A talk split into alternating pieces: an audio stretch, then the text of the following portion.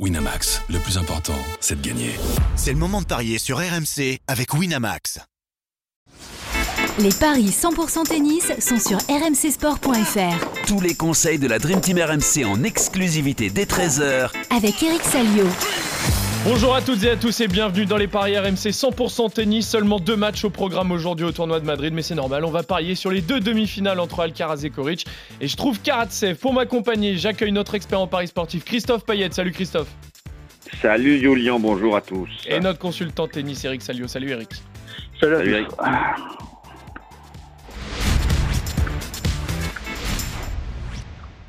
C'est un joli 3 sur 4, messieurs. Hier, vous avez fait 3 sur 4 également la veille, il me semble. J'ai réécouté le podcast. Et là, vous avez fait également 3 sur 4. Et c'est, euh, je trouve qu'il vous a planté tous les deux.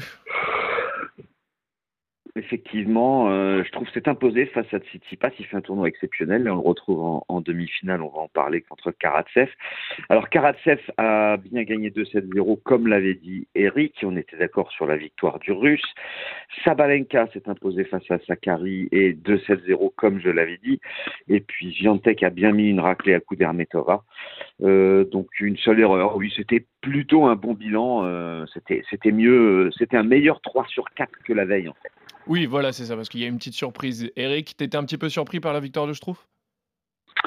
Bah, Quand j'ai vu le match, euh, pas tant que ça finalement, parce que comme je vous l'avais dit hier, euh, même si j'avais joué Tsitsipas, hein, j'avoue, mais je pensais vraiment qu'il poserait de gros problèmes. Des problèmes. Et c'est qu'il est monté beaucoup au filet, et c'est ce qui lui a permis de, perturber la, euh, la, la, mécanique du, du grec, qui a été très gêné en retour de service côté revers. Et ça, c'est maintenant, ça devient un problème récurrent pour lui. Je l'avais dit hier. C'est inquiétant pour Tsitsipas à ouais. Roland quand même. C'est inquiétant pour pouvoir franchir un palier supplémentaire. Je suis d'accord avec toi parce que ça commence à se voir euh, comme les yeux au milieu de la figure et et là, euh, là, c'est bon. Je trouve fait un match énorme. Hein, il l'a dit, hein, meilleur match de sa carrière probablement. Mais donc c'est un lucky loser. Alors vrai lucky loser, faux lucky loser, c'est un vrai débat. Parce que quand il a perdu, ouais. on savait déjà qu'il y avait des forfaits dans l'air, mais il n'était pas euh, automatiquement euh, repêché, hein, même s'il était de série 1, donc il avait un gros pourcentage de chances d'être repêché. Maintenant, le dernier, euh, le loser euh, euh, dans, en demi-finale à Masters 1000, c'était Lucas Pouille à, à Rome il y, a, il y, a, quelques années. Ouais. Mais là, euh, là, ce qui est marrant, c'est que il va rejouer un mec qu'il a joué en qualif contre qui il a perdu. Ça, c'est ça, c'est complètement dingue. Et ça, c'est jamais arrivé. Ah non, c'est jamais arrivé en Masters 1000. C'est déjà arrivé euh, en ATP 250, je crois, à Rio, il y a quelques années, d'après le l'exceptionnelle euh, statisticienne Je sais maths. Vous allez sur, euh, sur son compte Twitter, elle a sorti la stat. C'est arrivé, en, ouais, je crois, dans un 250 à Rio. Mais en Masters 1000, non, c'est totalement improbable. Totalement improbable. Elle a donné les joueurs pour Rio, là, pour avoir. Oui, oui, il y a les joueurs, mais je me souviens plus. Il faut aller sur Je sais maths euh, ou Je sais match. Ouais, on en parlera tout à... normande, on en parlera tout à l'heure de, de, la rencontre entre mm. Schtroumpf et, et Karatsev, les deux qui réalisent un, un, gros tournoi, messieurs. Mais on commence d'abord avec la première demi-finale. Hein. Carlos Alcaraz face à, à Borna Koric. Alcaraz qui fête son 20e anniversaire aujourd'hui d'ailleurs, et qui s'est imposé mm. hier face à, à Kachanov en 2-7, malgré un petit coup de mou quand même dans le début du deuxième. Il est impressionnant l'Espagnol depuis le début de saison. Seulement deux défaites pour 28 victoires en 2023, trois titres pour l'instant en 5 tournois disputés. Les, les autres tournois, c'est finale et demi-finale. Enfin bref, il est dans une forme extraordinaire et il est archi favori pour ce match, Christophe. Oui, un 0-7 pour Alcaraz et 10 pour euh. Bah, comment ne pas jouer Alcaraz 2-7-0, un 24 à part euh, contre Russo Gori au premier tour, euh, bah, il s'est baladé. euh, Enfin, même si contre Kachanov, c'était quand même un match tout à fait équilibré, 6-4-7-5. Mais euh, il est impressionnant. Il a 17 victoires en 18 matchs disputés sur terre battue. On l'a dit toute la semaine. Il a perdu en finale de Rio euh, contre Nori. Et il avait battu Nori à Buenos Aires en finale aussi. Bah oui, euh, victoire d'Alcaraz de 7-0, un 24 à mettre dans un combiné avec d'autres sports euh, éventuellement. Après, euh, plus de 19 jeux ou moins de 20 jeux, c'est ce qui permet de doubler la mise.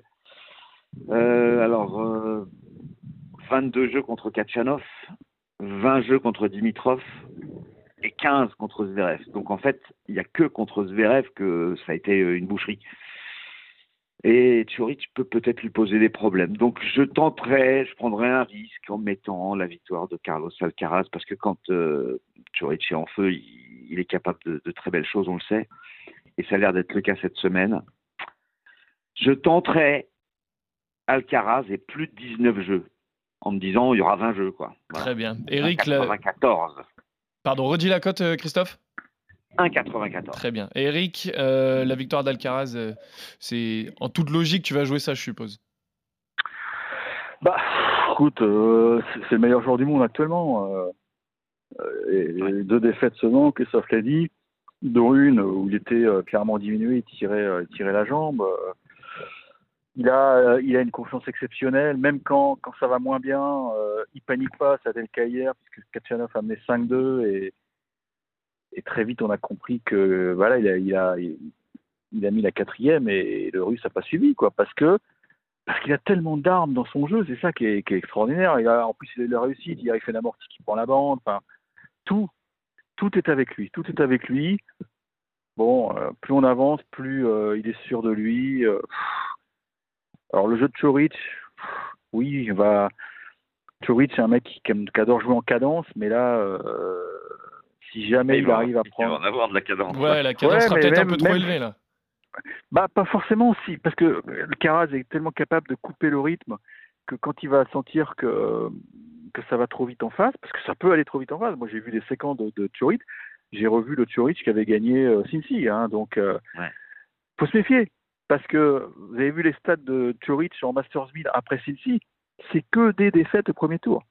C'est juste incroyable. Le mec est, totalement passé au train. Voilà, c'est ça. C'est pour ça qu'il faut. Je, suis un peu d'accord avec Christophe. Je pense qu'il faut prévoir un match un peu plus serré que, les précédents là.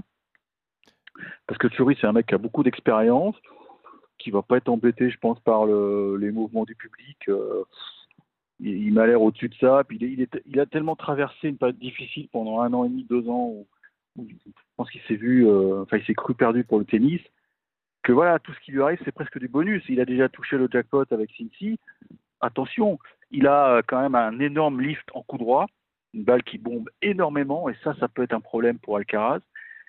Même si Kachanov, il a un peu la même lourdeur de balle, bon, il s'en est accommodé. Donc, oui, le, le 7-5, 6-4, euh, ça peut, ça peut être gagnant, ça peut être sympa pour nous. Hein. Donc le plus de 19 Même jeux le 6-4, 6-4 d'ailleurs, ça ferait plus de 19,5 jeux et ça suffirait. Ouais, voilà. voilà. donc le plus de 19,5 jeux, ça, ça, te tente bien à 1,94, hein, Christophe, c'est bien ça. Maintenant, il y a une stat qui m'inquiète aussi, c'est qu'il a, il a déjà perdu le jour de son anniversaire. Ah, ça c'est une, ah c'est une sacrée stat, ça. Stéphane Nadal. Ah oui. tu vous souvenez, non C'était les retrouvailles, enfin tout le monde en parlait, on parlait que de ça, c'était le jour des 18 ans d'Alcaraz. Et il avait perdu. En plus, c'était normal.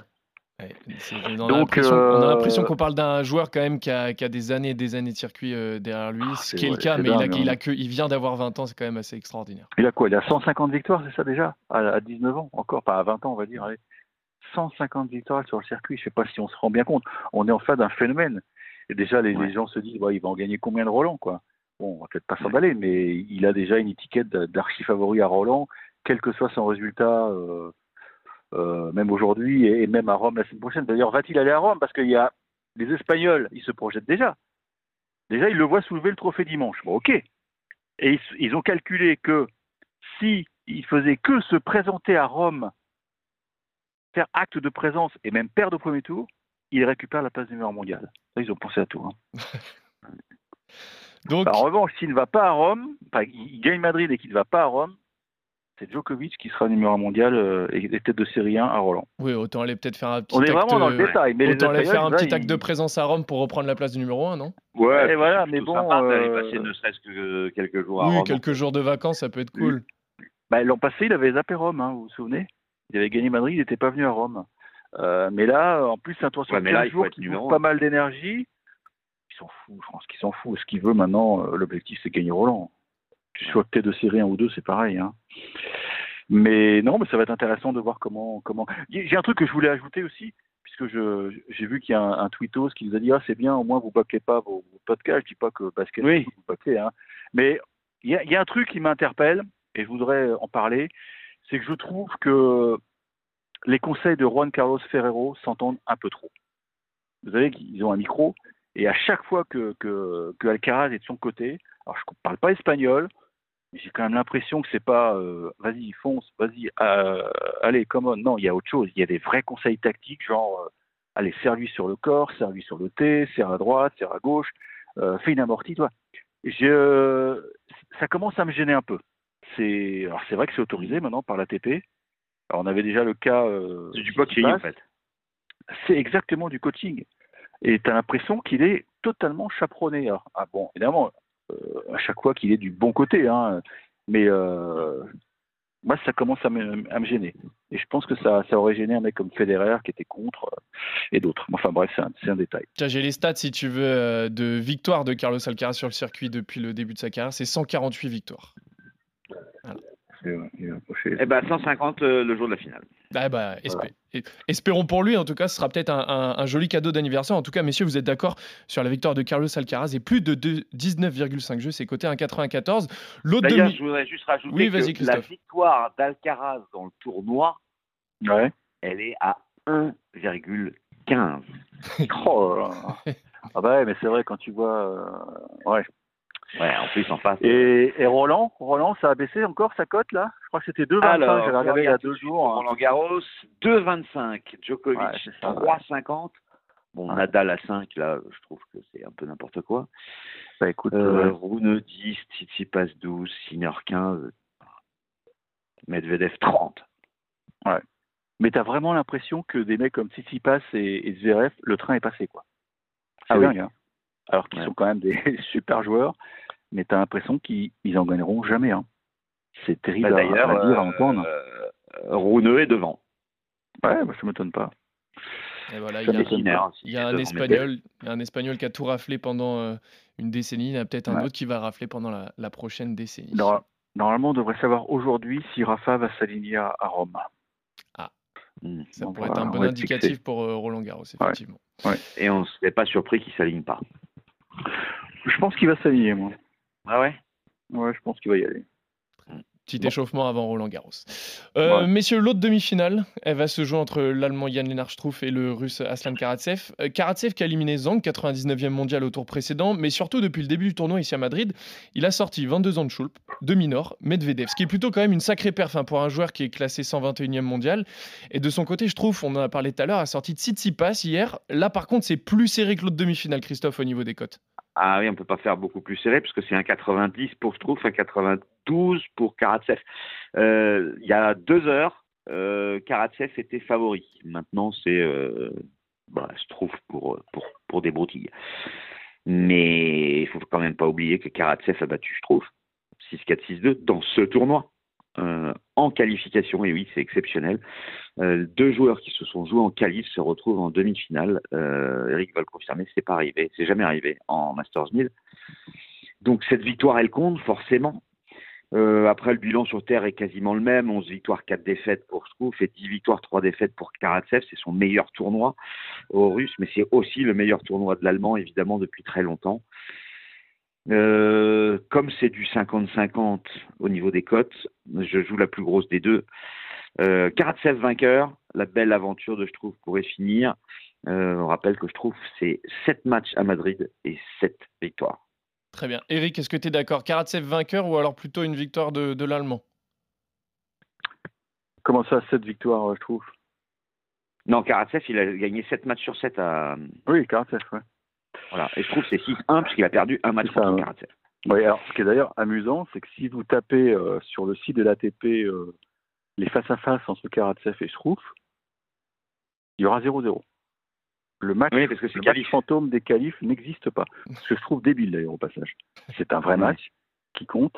Euh, je ne comprends pas que l'ATP n'en tienne pas compte. Nous, on, en tient compte évidemment.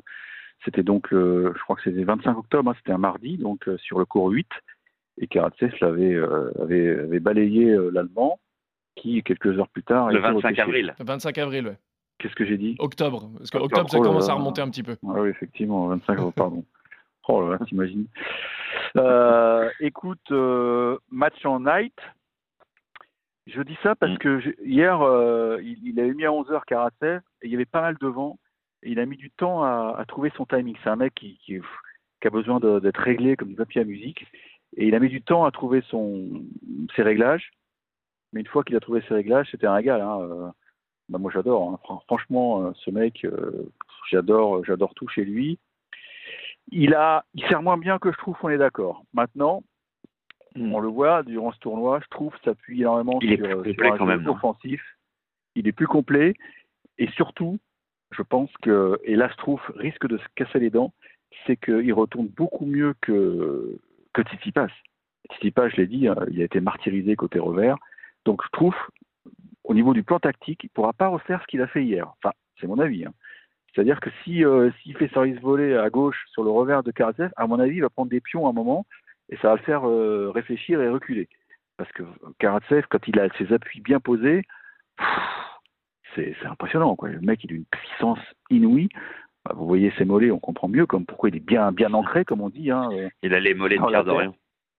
ouais, c'est exactement. ouais. Donc, euh, moi, je suis, je suis, je, je- j'ai- j'adore. Enfin, je trouve que je l'ai souvent donné gagnant dans les paris euh, parce que je trouve qu'il est percutant. euh, il a une belle histoire parce qu'il était tombé bien bas avec une blessure, mais là, il rejoue très bien. Mais euh, et c'est vrai aussi qu'on observe parfois des revanches, à savoir que Oui. c'est souvent vrai dans, dans le Masters que les mecs se jouent en poule, se rejouent en demi ou en finale et, et on a le, le score inverse, enfin plutôt en, en finale, pas en demi. Là, je pense que euh, si Karatsev tient ses nerfs, il est, il est un poil au-dessus. Mais je comprends, euh, je comprends les cotes et je joue, euh, je joue le russe. Donc victoire de Et on peut se Karatsev. couvrir avec le 3-7, sans donner le nom du vainqueur, côté à 2-0. Et, et un petit tie-break ne m'étonnerait un- pas. Oui, alors le tie-break dans le premier set, c'est 3,80. Je ne l'ai pas noté pour le tie-break dans le match, je vais vous trouver ça tout de suite. Le tie-break dans le match, 1,98. Avec, euh, Ouais. Karat- avec Karatsev vainqueur? Non. Alors là, on passe par un petit my match, on crée son propre pari. Vainqueur, Karatsev. On va avoir une cote à 4 à mon avis. Avec un tie-break dans le match, euh, 3,70. Ça te plaît ça Eric? Ouais, ça me plaît bien parce que hier dans le tie-break, il était mal embarqué, euh, Karatsev. Je crois qu'il était mis 3-0. Et puis il n'a pas paniqué, euh, il est revenu euh, sûr de ses forces. Non, ce, ce mec, il, bon, il dégage pas. euh, pour les Et il photographes, prendra une raclée en finale contre Alcaraz. Ça, vous verrez ça dimanche.